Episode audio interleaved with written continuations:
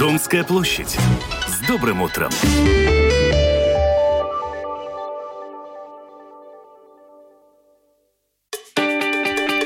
Здравствуйте, друзья! Утро воскресенья на Латвийском радио 4 в этой студии до 10 утра. С вами программа «Домская площадь». Сегодня воскресный выпуск. Также вы можете слушать одну из частей программы в повторе 18.05. За пультом прямого эфира Уна Гулбе, продюсер программы Людмила Вавинская. У микрофона я, Алиса Орлова. Вы наверняка помните поразившее интернет-видео Риги будущего, летающие над головами прохожих машины, роботы на улицах, небоскребы. Нарисовал футуристичную Ригу будущего и анимировал 3D-художник, специалист по компьютерной графике Кирилл Статуев. И он сегодня с нами в студии прямого эфира. Здравствуйте, Кирилл. Доброе утро. Дорогие Доброе друзья. Утро, Рига. Доброе утро, Рига. Доброе утро все те, кто только что присоединился к трансляции. Я напоминаю, что э, нас можно смотреть по видео на сайте lr4.lv. Нажимаете на видеотрансляцию и присоединяйтесь. Также можете писать нам, задавать вопросы. Кнопка «Написать в студию» также на нашем сайте lr4.lv. Кирилл, это видео, э, как говорит молодежь, завирусилось. Там, по-моему, на миллион или на полтора миллиона просмотров. То есть, ну, огромные показатели, очень высокие. Самое крупное видео 11 миллионов на данный момент. 11 миллионов людей. Да. Вот это да. И э, как мы с вами, когда знакомились, говорили э, до э, начала этого эфира, вы до сих пор разбираете эти письма, которые вам приходят после того, как это видео попало в интернет.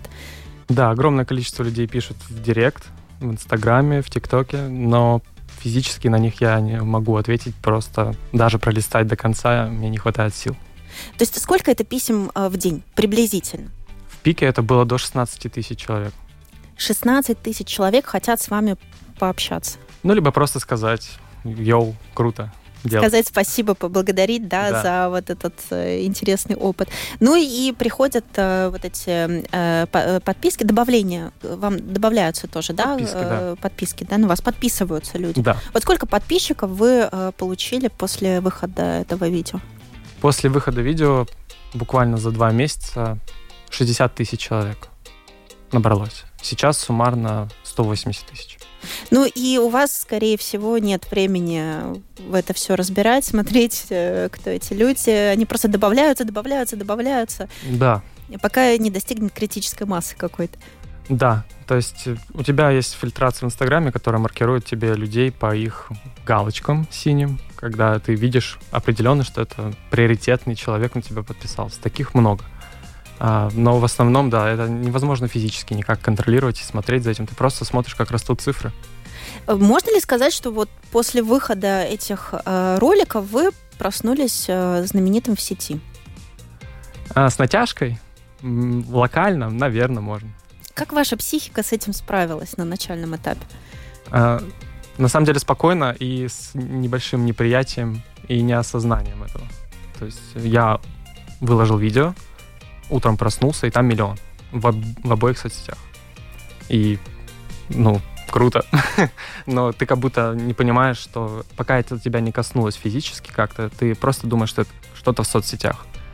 Как-то на психику это никак не влияет. Потом со временем, когда ты понимаешь, что у тебя есть много сообщений, много комментариев и много фидбэка на твою работу, да, тогда уже у тебя приходит осознание, что это все реальные люди, когда ты видишь большие цифры, исчисляемые миллионами, ты уже начинаешь понимать, что это такое, и ты даже, например, в Гугле смотришь самый большой стадион, сколько он вмещает. По-моему, самый большой стадион 70 тысяч человек. Ты смотришь на эту картинку, и ты такой, вау. Стадион на меня подписался. Да, да, то есть ты видишь это количество людей, как оно выглядит в реальном мире, и ты в шоке. Но осознать поначалу действительно сложно, потому что телефон закрыл, и также пошел на работу, да, также там встал в 8 утра, также поехал на общественном транспорте. Я не знаю, на чем вы передвигаетесь, Да, но да. Пешочком мои какие-то да, мысли на эту тему. Э, Вы автор проекта Кибер Рига. О чем этот проект? Это проект о визуализации с помощью спецэффектов, как могла бы выглядеть Рига с небольшим добавлением э, нескольких стилей. Это киберпанк стиль, ретро-футуризм и стимпанк. То есть я их совмещаю вместе и добавляю в качестве графики на уже отснятый футаж реальных мест в Риге. И очень важно, чтобы в этом видео было что-то очень сильно знакомое человеку, например, автобус, поезд, остановки, известные места центральные, чтобы у тебя сразу ассоциируя, ассоциировалось что-то с твоим родным, что ты часто видишь. Да, вот вчера я стоял на этой остановке, а сегодня рядом со мной условно робот еще на скамеечку да, присел, да? да? совместить несовмещаемое и показать это зрителю, чтобы был эффект вау. Давайте объясним на пальцах для тех, кто, э, может быть, не до конца может это визуализировать. Вот киберпанк, э, э, если в плане художественного кино, например, художественное кино, это, наверное, «Бегущий по лезвию» Ридли Скотта. Да так. Ретрофутуризм – это то, как люди прошлого представляли себе будущее. Да, и это перетекло в стиль, как сейчас текущие технологии, уже существующие в нашем воображении, изображаются в стиле ретро-технологий. То так, есть это а... уже современный даже. А третье? Это стимпанк. Это очень схоже с ретро-футуризмом, но это такой стиль с очень частым применением золота, кожи, очень таких странных элементов, которые необычные, всякие шестеренки, детальки. Это вот стимпанк. Меха- механика, паровые двигатели, вот такое все. Да. Кибер Рига это уже такой, э, ну, видеосериал, то есть там несколько серий, уже, по-моему, 10 серий вышло. Да, э, расскажите про самые интересные и про героев. А, герои, на самом деле, это, это Рига. Нет конкретных героев. Это часто, как я уже сказал, использование знакомых мест – и самое, наверное, интересное, на самом деле здесь я хотел бы рассудить по количеству просмотров, но на самом деле разница в другом. То есть количество просмотров, по моим ожиданиям, у того видео, которое я не ожидал, что оно столько наберет, которое заняло не так много времени на создание, а те видео, над которыми ты сидел кропотливо неделями и делал, оно столько не набирает. Поэтому самое интересное для меня это то, где я больше всего потратил времени на создание. Это, наверное, последнее видео. Расскажите, Одно... что там происходит по сюжету. А, там наш классический автобус рижский подъезжает к остановке. Он сделан как раз совмещение этих всех стилей. Сейчас можно его увидеть в ТикТоке. Он сейчас набирает активную популярность. А, и там у нас обычные люди едут в автобусе с киберимплантами на головах. Так, это им помогает что делать? Какое-то а... сообщение с космосом налаживать? На самом деле, я оставил этот вопрос открытым, чтобы каждый мог что-то у себя представить для чего. Много вопросов в соцсетях, для чего это. Вот. Я пока оставил этот вопрос и для себя тоже открытым. Как настоящий режиссер, вот открытая концовка, да. пусть каждый домыслит. Понятно. А еще, какие там еще герои? Роботы, например. Да, часто там есть роботы различных форматов. Они могут ходить, они могут летать, они могут что-то делать, например, ставить столбики для парковок, известные в Риге. А, летающие машины, тоже на интересных двигателях, летающие автобусы, разные ракеты, самолеты, то есть очень много всего. И, ну да, в основном это роботы. Фокус весь на роботов. Но это такое смешение, это гибрид э, строений прошлого, настоящего, будущего, людей, технологий. Да, да. Вы пишете сценарии, когда вы разрабатываете то или иное видео? На самом деле здесь нет как такого сценария. Видео короткие, от 10 до 15 секунд. Поэтому есть зарисовка идей. И, может быть, какой-нибудь скетч на iPad. Это максимум. А так все рождается в голове моментально, ты уже работаешь уже с исходным футажом. Главное, чтобы место было узнаваемым, и дальше ты уже, сидя в программе, думаешь, что с этим сделать. Так, а вы все прорисовываете как бы вручную, как художник, и потом анимируете? Или вы как-то, я знаю, можно э, какие-то объекты вырезать из э, каких-то других картин. Помогите мне. А. Я не специалист, но э, ну, вроде как э, графики этим и занимаются, да? Они могут вырезать и вставить. Да, это называется made painting. Такое тоже, такая технология присутствует, но в основном она заключается только в создании фона видео, чтобы сделать фон. А объекты, которые в видео двигаются, это 3D-модели. Их я не рисую. Минимально я что-то сам моделирую, только поправляю какие-то уже существующие модели, потому что если мы будем в нашей работе моделировать все сами и текстурировать все сами, мы очень много лет будем делать одно видео 10-секундное. Поэтому мы используем готовые модели, которые уже есть на рынке. Есть бесплатные, есть платные. А, да, и потом ты добавляешь их на видео, и потом у тебя происходит этот процесс анимации, и вот эта магия случается. Ну, такая немножко конструкторская работа, да, расставить и заставить их что-то исполнять. Да, да. Сколько вы тратите времени на э, каждый видеоролик? Приблизительно. А, начиная от двух недель, заканчивая месяцем. Месяц? Да. А сколько секунд, напомните, видео? От 10 до 15 секунд максимум. Месяц на 15 секунд? Да. А как, а, а, а, как? расскажите вот этапы. А, ну, первый этап — это съемка. Это самый быстрый, самый интересный, простой этап, когда ты просто идешь, гуляешь с кофе и делаешь скаутинг локаций. В Риге это несложно делать, уже понятно, какие места будут узнаваемы. Мы снимаем футаж, и далее начинается самое интересное и веселое. Мы приходим домой и пропадаем за компьютером на месяц. А съемка видеосъемка или фотосъемка? Видео, видео. Видео. А на что вы снимаете? Просто на камеру? Да, на телефон? На свой телефон. Да. Иногда я прибегаю к камере, но чаще всего на телефон, чтобы создать ощущение более приближенного к человеку, что он привык видеть уже мир через камеру телефона. Поэтому я использую камеру телефона. И вы загружаете это видео, и потом начинается сама вот эта обработка и размещение О, да. там в этом видео персонажей. Да, да. То есть почему это занимает так много времени? Потому что есть такое понятие, как рендеринг. И когда ты, например, прошел все вот эти этапы 3D-моделирования, текстурирования, выставления освещения, если я сейчас буду рассказывать про каждый этап и эти все термины использовать, э, это будет совсем непонятно, поэтому я быстро, быстро объясняю, что есть несколько этапов важных. Это вот как раз добавление моделей, добавление материалов, текстур, выставление освещения, и потом идет рендеринг, то есть запекание всего этого вместе на компьютере. И вот этот процесс может занимать до трех суток. А может даже больше, в зависимости от того, что ты там использовал. То есть чем больше весит вот этот исходный э, контент, продукт, э, тем дольше это потом запекается, как да, вы да, да, да. Мы, кстати, свои э, сюжеты, аудиосюжеты тоже запекаем, только не так долго. Да, круто. Ну и еще, наверное, процесс вдохновения. Вы много путешествуете, и какие-то сюжеты вы, наверное, из других стран тоже привозите у себя в голове. Угу, Расскажите да. об этом.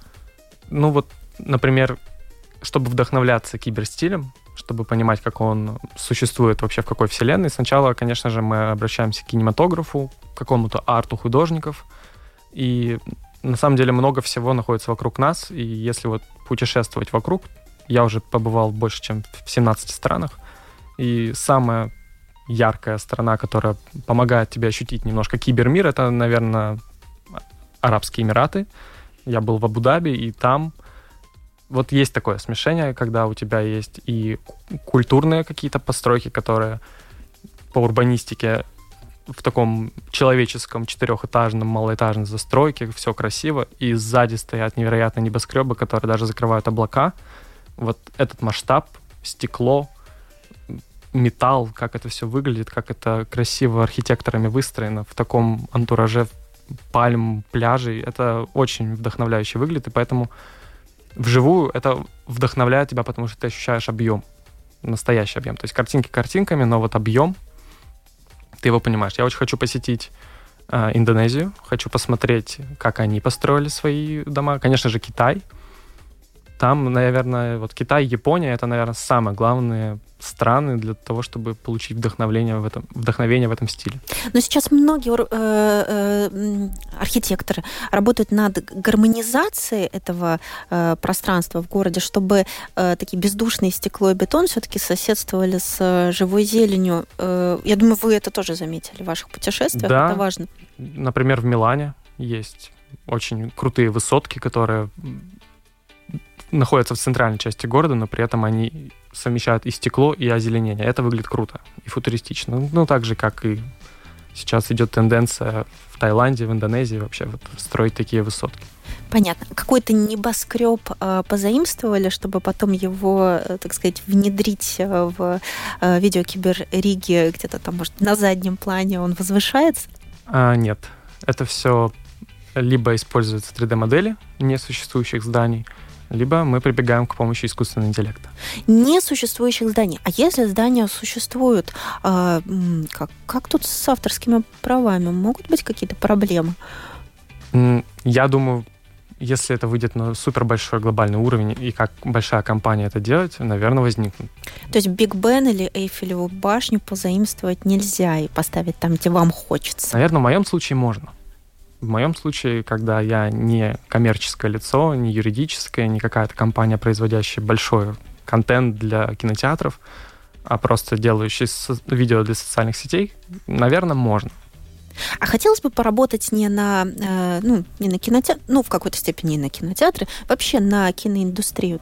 Я не знаю, может быть, э, Люк Бессон будет снимать э, «Пятый элемент» продолжение, и вот, допустим, позовет вас придумать этот новый мир. Согласились бы? Как создатель визуальных эффектов, наверное, нет. Потому что это такой производственный процесс, который часто губит в творце творца. То есть это становится техническая работа, это длинные проекты, многолетние. Создание графики очень сильно выматывает в кинопроизводстве, потому что там абсолютно другие требования и другой уровень качества, поэтому я бы, если честно, не хотел э, участвовать в кинопроизводстве в роли VFX-супервизора или CG-дизайнера, то есть это очень сложно, и я все-таки больше сторонник развития своего бренда и развития себя как автора независимого автора.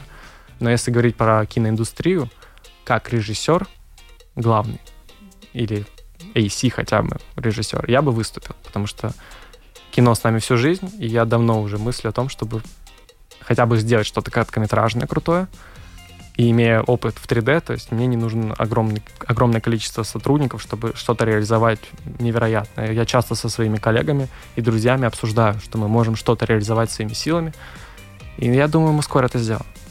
То есть будем ждать 3D-фильм? Интегрированное 3D в видеоряд, но да. То есть что-то на уровне кине... короткого метра. А как вообще войти в индустрию? И тут я подразумеваю как бы все, тут э, и, и, и насмотренность в том числе, и начитанность какую-то. То есть начать читать вот такую литературу, смотреть такие фильмы, а, ездить вот в такие страны и учиться вот таким-то образом. И вот так вот можно войти в индустрию. Да, обязательно насмотренность, обязательно начитанность, обязательно обязательно нужно понимать основы композиции, то есть, ну, вообще все, все художественные основы, все ж, основы живописи ты должен знать. То есть, и многие думают, что если ты хочешь заниматься 3D или графикой, ты обязан уметь рисовать. На самом деле это не так есть много ребят, кто хорошо и прекрасно делает свою работу, но при этом они от руки рисовать не умеют. Но как раз-таки знания, которые они получили о композиции, о компилярности цветов, о том, как работает цветотень, объем, этого достаточно, даже не умея рисовать рукой. Эти, эти знания достаточно для того, чтобы потом применить их в 3D, не умея рисовать при этом. То есть для тех, кто не дружит с ручкой или кисточкой, не проблема войти в 3D. Нужно просто получить определенный этап вот этих получения знаний, знаний, знаний. То есть это все навык, который ты приобретаешь с помощью своей усидчивости. Вот это самое главное, я считаю. Усидчивость в этом деле. Уметь проводить за любимым делом, если у тебя горят глаза, сутки. Вот как вы сегодня. Мы да. с вами познакомились, и вы сказали, я еще сегодня не спал. Да. Вы работали. Да идет отчет очередных суток, которые я не сплю. Это очень плохо, я никому это не советую делать. Но такая специфика работы. Ну, то есть надо быть фанатом своего дела, это полное такое погружение, да? Абсолютно. То есть, если ты это любишь и горят глаза, все получится. Ну и какой-то свой уникальный взгляд иметь, наверное, как вы. Вы же придумали этот проект, который явно отличается от всего того, что было на рынке. Можно ли еще что-то придумать, или все идеи уже осуществлены, как вы считаете? На самом деле это заблуждение, что уже все придумано, что уже все создано, поэтому я на самом деле сам постоянно нахожусь в поиске новых проектов, новых идей и что-то придумываю, что-то реализовываю. У меня не только есть проект Кибрига на странице, я уже сделал его в шести разных странах, и еще будет скоро новые страны. Но также и другие стили, не только совмещение городов и кибер. То есть я экспериментирую, и на самом деле стилей очень много. Самое главное это совмещать что-то реальное и, по, и понятное для человека с, совсем несовместимым. Это главный признак, чтобы... Есть просто разные уровни контента. Есть контент, который красивый, Есть контент, который вызывает у тебя какую-то эмоцию, то есть тебе грустно, весело с него. А есть контент, который вызывает эффект вау. И вот эффект вау можно создавать различными способами, и графика в этом плане — это идеальный пример, чтобы совместить и эффект вау, и можно вызвать и, и красивое ощущение красоты, эстетики, и грусть можно вызвать, и какую-то эстетику меланхолии. То есть это, это совмещение всего, всех спектров человеческих эмоций, но самое главное — вау. Поэтому мне вот это нравится. А вы как художник в широком смысле слова, вы щедрый э, на идеи? Вы охотно ими делитесь? Можете поделиться какой-то идеей? А, что хотелось бы реализовать? О, на самом деле все в таком еще концептуальном формате. Но учитывайте, что если вы сейчас поделитесь, как щедрый человек, реализовать может кто-то другой, кто слушает это интервью. Да, я понимаю. На самом деле, я не знаю сейчас сходу, чем бы я мог поделиться таким. Пока не знаю, честно не знаю. Вы рассказали, как э, войти в эту индустрию, а стоит ли вообще можно ли действительно себя реализовать? Вот стоит ли молодому человеку, который, возможно, сейчас нас слушает, э, связать с этим жизнь? А, смотрите, здесь есть, опять же, вот это самое главное и первое правило, если тебе это близко и по душе. Если у тебя горят глаза от этого, ты хотел бы посвятить свою жизнь созданию графики как художник – тебя будоражит осознание того, что ты можешь манипулировать видео рядом или фото манипулированием как хочешь и получать в этом навык, я уверен, у всех это получится. Главное, чтобы ты этого очень сильно и искренне хотел и любил это дело. Потом ты развиваешь усидчивость, садишься за компьютер и изучаешь, как это работает. Я думаю, что для входа нужно два года в среднем для начала два года это вот хорошее время, когда ты постоянно, каждый месяц делаешь какой-то прогресс. Сейчас, тем более, рынок настолько сильно развит, что можно покупать курсы уже готовые. Они стоят, на самом деле, не так уж и дорого. И быстро, очень быстро скакнуть на уровень выше буквально за 3-4 месяца. Я никаких курсов сам не проходил. Я все изучал сам по интернету. Это очень долгий и трудоемкий путь, но зато я точно знал, что мне нужно. А человек, который хочет быстро войти в индустрию, я считаю, что самый лучший и эффективный метод сейчас это прохождение платных курсов. А нейросети будут помогать, способствовать или мешать только э, конкурировать с реальными людьми?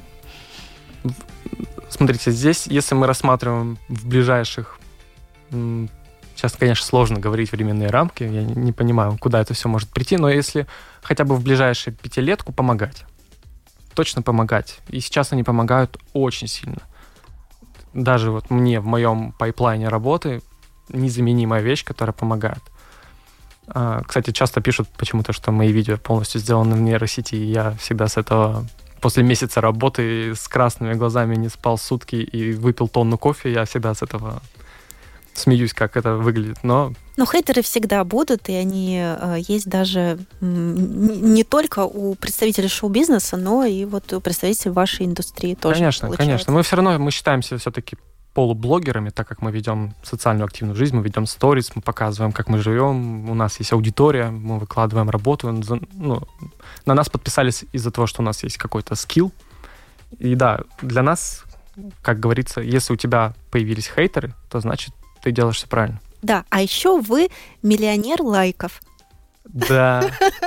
А есть ли план, когда стать, э, ну, уже реальным денежным миллионером? Есть у вас такой план? Э, ну, я думаю, у всех такой есть план. Да, пятилетка, десять, а, зависит. ближайшие десять. На самом деле, главное не деньги в этом плане. Денег можно заработать сколько угодно, на самом деле.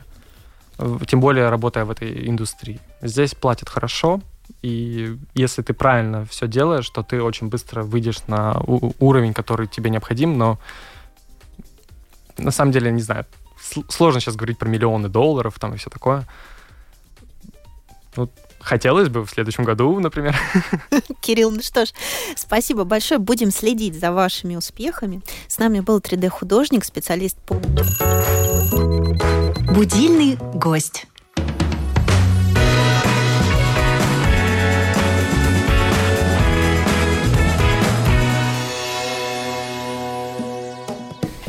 Рок жив, друзья, и участники национального отбора на Евровидение это подтверждают в студии Янис Дрегерис, Артис Апенис, Артур Спатетка и вместе рок-группа Jar of Kings, чью песню мы только что прослушали. Здравствуйте, с добрым утром. С добрым утром. Доброе утро. Э, полуфинал национального отбора Супернова пройдет 3 февраля. 10 лучших исполнителей нашей страны а, пройдут в финал, и победитель будет представлять Латвию на Евровидении, которое в этом году пройдет в Швеции. Ребята, в какой сейчас вы стадии подготовки? Сколько репетиций вас отделяет э, от полуфинала? Э, во-первых, мы полностью заряжены, абсолютно заряжены. Э, После этой песни мы тоже все заряжены, я уверена. Работаем э, практически каждый день, эм, планируем, смотрим на свое выступление со стороны, безусловно. И нас отделяют, мне кажется, совсем маленькое мгновение, и тогда 3 числа мы выходим на сцену и заряжаем всех остальных. Как сформировался коллектив? Это было специально сделано для отбора, или вы уже давно вместе? Эм, группа эм, официально создана 2021 года, когда я пришел к Артису в гости записать пару демо. И э, получилась одна песня, вторая песня, и потом я предложил Артису, давай сделаем как бы, э, ну, как бы, будем продолжать дальше и посмотрим, что с этим выйдет. То есть сделаем уже, придумали название, все остальное, и Песня за песней. В 2022 году мы выпустили альбом, называется «Моментум». Он был а, полностью инструментальный альбом, то есть без вокала. И в следующем году начали писать уже второй альбом. И в половине мы поняли, что надо, ну, надо что-то подумать насчет вокала. Тогда мы пригласили одного человека, не вышло, второго не вышло, третьего не вышло. И когда мы предложили Янису, то есть уже две песни ему отослали, на следующий день были слова, и мы поняли, что это человек, с которым нам надо как бы продолжать. И одна из этих песней — это то, что мы утром сейчас слышали. Будем жечь. Ну вот э, с Янисом мы познакомились в Краслове, может быть, вы помните, у нас был выездной эфир на праздник города. Э, ребята, вы тоже из Краслова или вы рижане? В какой точке на карте вы встретились? Я как бы полностью э, Рига, рижский человек, да. Артис тоже жил в Риге, но оригинально он из Добела, и сейчас э, обратно переехал жить в Добеле. Так что мы каждый из своей точки.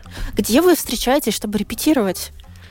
Как когда? Иногда в Елгове, а, потому что барабанщик у нас э, Юрис э, из Елговы, э, Артис из Добела, то есть это пункт, где мы встречаемся Елгова или иногда даже в Добеле, потому что Артис тоже записывает музыку, то есть он сам это делает, весь микс-мастер это то, что он сделал, если кому-то надо, к нему можно обращаться.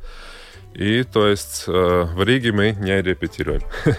Вот я даже когда слушала вашу песню, с которой вы будете э, на национальном э, отборе э, в пол полуфинале, там есть такие как бы спецэффект, элементы, как будто бы спичка, э, да, зажигается огонь.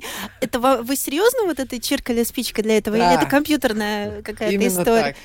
Так, да, эту спичку зажег я у микрофона. И э, мы записывали еще эту песню у Артиса у родителей в доме, где как бы деревянный дом, где очень хорошая акустика, и мы еще там шутили, чтобы не, подож... не поджечь дом. И да, это реальная спичка. Хорошо, когда есть родители с большим домом, в котором классная акустика. Ну и вообще, как бы такие вкусные моменты э, в этой песне, вы им явно уделили внимание. Э, уделила вся команда абсолютно вся команда. Я даже э, э, вспомню тот момент, когда я получил э, первую демо-версию самой песни. Я был под большим впечатлением, реально, под очень большим впечатлением. Она была богатая, инструментальная инструментально э, очень богатая музыка. И после одного прослушивания э, с меня начало вот это все как-то взрыв эмоций пошел просто. И, в принципе, я подхватил эту эмоцию и так написал Wildfire, да, Mežonīgais uguns. Вау. Так что это заслуга всей команды, абсолютно всей команды. Вы будете петь вживую будет ли какое-то шоу? Э, кто это придумывает? Вы сами себе режиссеры в этом плане или привлечена команда? Мы, конечно, хотели же шоу, мы хотели пиротехнику, но нам не разрешили.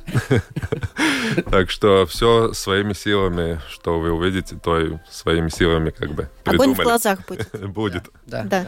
Эм, что вы уже сделали? Я знаю, участники снимали какие-то заставки, потому что петь будут вживую, а, но заставки нужно снять за, заранее. И вот пока играет эта коротенькая заставочка, там сколько-то секунд, вы как раз должны выйти на сцену в этот момент, потому что это прямой эфир, правильно? Ну, э, честно говоря, в, в том направлении. Да, в том направлении. Да. Что уже сделано, что уже готово? Костюмы готовы? А, а, поддержим немножечко это в тайне. Да, маленькая интрига. Да, безусловно. Все карты нельзя рассказывать никогда, да. А, вы все увидите именно 3 числа. Там будет бомба, там будет взрыв эмоций. Да, там и костюмы, там все вот это, все это увидите именно 3 числа. А, не пожалеете, не пожалеете. Хорошо, тогда, а, если спойлеров а, пока давать особых нельзя, давайте поговорим про рок и Евровидение в целом. Евровидение рок разной степени сложности.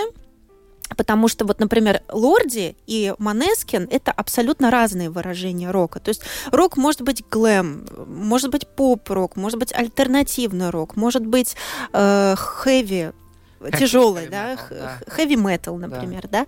да. Вот как вы это видите? Честно говоря, по-разному.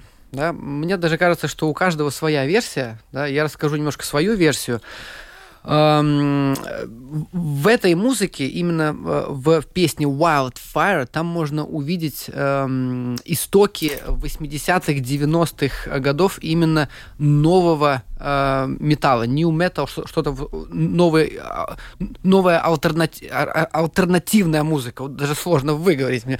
Вот. И такие стили, э, самые главные вдохновители наши, это Rage Against the Machines, Limp Bizkit, Linkin Park, вот, вот такие огромные гранды. И они настолько, э, скажем так, вселись э, в наше сознание, подсознание, и что мы благодаря этому написали песню Wildfire. Но это только моя версия. Да. Вот эти перечисленные коллективы, они как будто бы наследники романтизма. Вот согласны ли вы с тем, что э, рок-н-ролльные герои, исполнители, это действительно такие вот последние наследники романтизма? Я, я соглашусь с этим, да, романтизм, безусловно, есть, потому что э, рок-н-ролл вообще э, в себе держит самый главный самое главное понимание это кайслиба. Э, страсть. Страсть, да. А там, где романтика, там и страсть. Хорошо. Кризисы э, разных эпох, они определенно влияли на рок на, на музыку рока, да, и э, благодаря им появлялись новые музыкальные направления. Вот э, в кризисы, получается, творить легче? Роковую музыку? Да, потому что есть тема, есть актуальность чего-либо, и тогда, когда есть что-то актуальное, всегда легче писать, да. Э, даже, даже, даже не в музыке, а в других сферах, да. Что-то есть актуальное, и только начинаешь этим заниматься, и все подхватывают, и получается такой как хайп своего рода. Ну, про мировые кризисы понятно, а кризис рока бывает? Бывал? Был?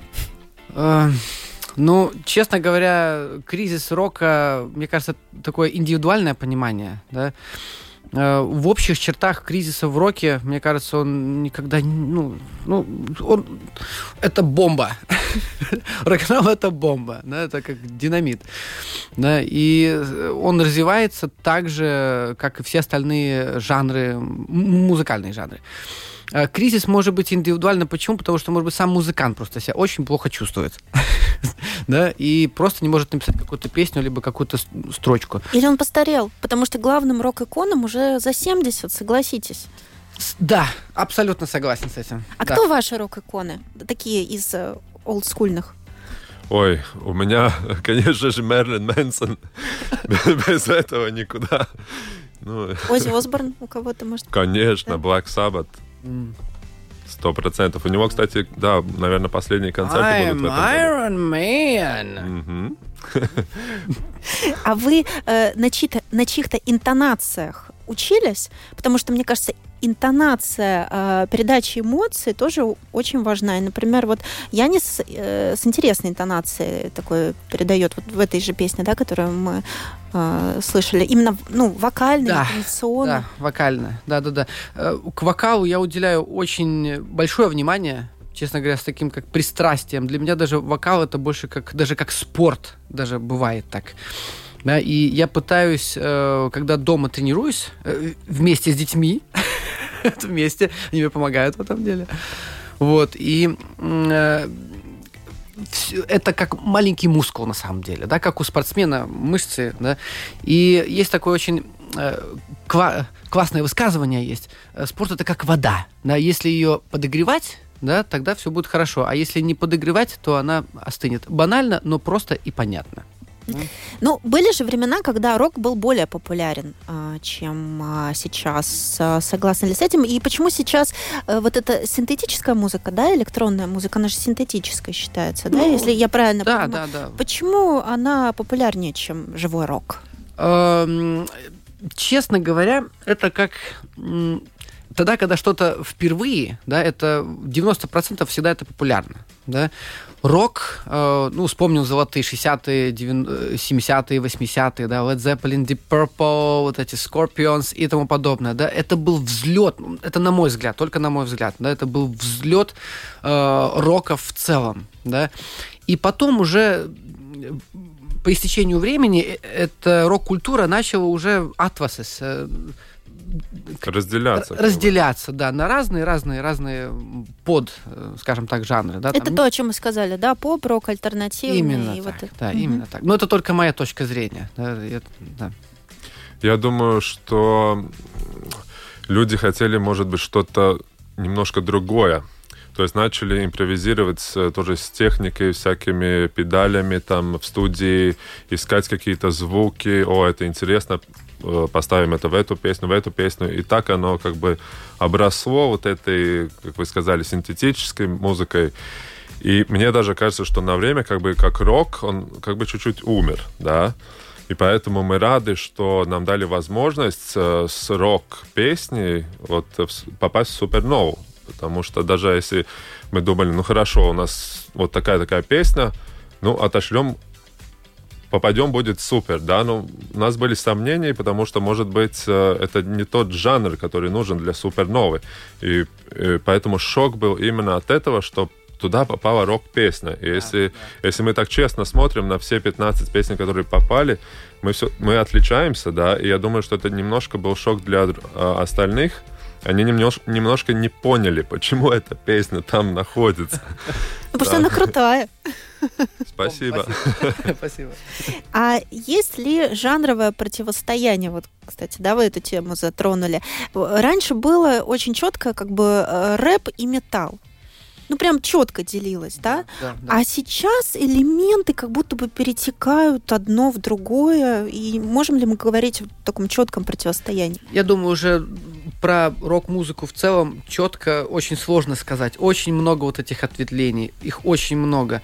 Э, музыканты действительно, вот правильно, как э, Артур сказал, все это, ну, все в одно и ищут что-то уникальное. Да, это очень сложно найти уни- уникальность уже в и так раз- разросшемся комос, да, этот клубок. В клубке. Да. Мгм. Так что очень сложно сказать, да. Но кто-то считает, что рэперы это новые рок-звезды в наше время. Согласны ли вы с этим утверждением? Ну, как сказать. Своя ниша, наверное, у них есть, но рэп тоже немножко уже отходит. Как бы он где-то живет, но именно мне, мне кажется, тоже мое мнение, популярна вот эта электро, электронная музыка. То, что в клубах можно В услышать. клубах, да, одно время, помните, хаос-музыка очень была популярна, да, то есть закончилась такая эра нью-металла, металла, то есть, ну, рока там тоже этот Park, Limp Bizkit, она немножко закончилась. То есть уже перешло что-то другое, и, ну, как есть, так есть. Э, Чувствуете ли вы, что должны жить рок-н-ролльно и в обыкновенной бытовой жизни? Вот А, как добиться такого эффекта? Можно ли пойти, ну, условно, за хлебом, но как рок-звезда? Есть э, такое мое очень, э, скажем так, э, четкое утверждение насчет рок-н-ролла. Да? Э, Я считаю так, что я вообще разделяю рок-н-ролл на, на две части. Первая — это жить как рок-н-ролл, да, а вторая — это играть рок-н-ролл. Но есть еще третья, и то, и другое, да, но вот эти самые главные две. Э, в чем разница? То, что если э, ты играешь рок-н-ролл, но не живешь как рок-н-ролл, ты проживешь дольше. Я думаю, что это как сказать, attieksmes jautājums. Вопрос отношений. Да, это как, как внутри человек себя чувствует. Зачем а, рокерам Евровидение? Разве вот нет вот этого особого смысла в том, чтобы оставаться андерграундными?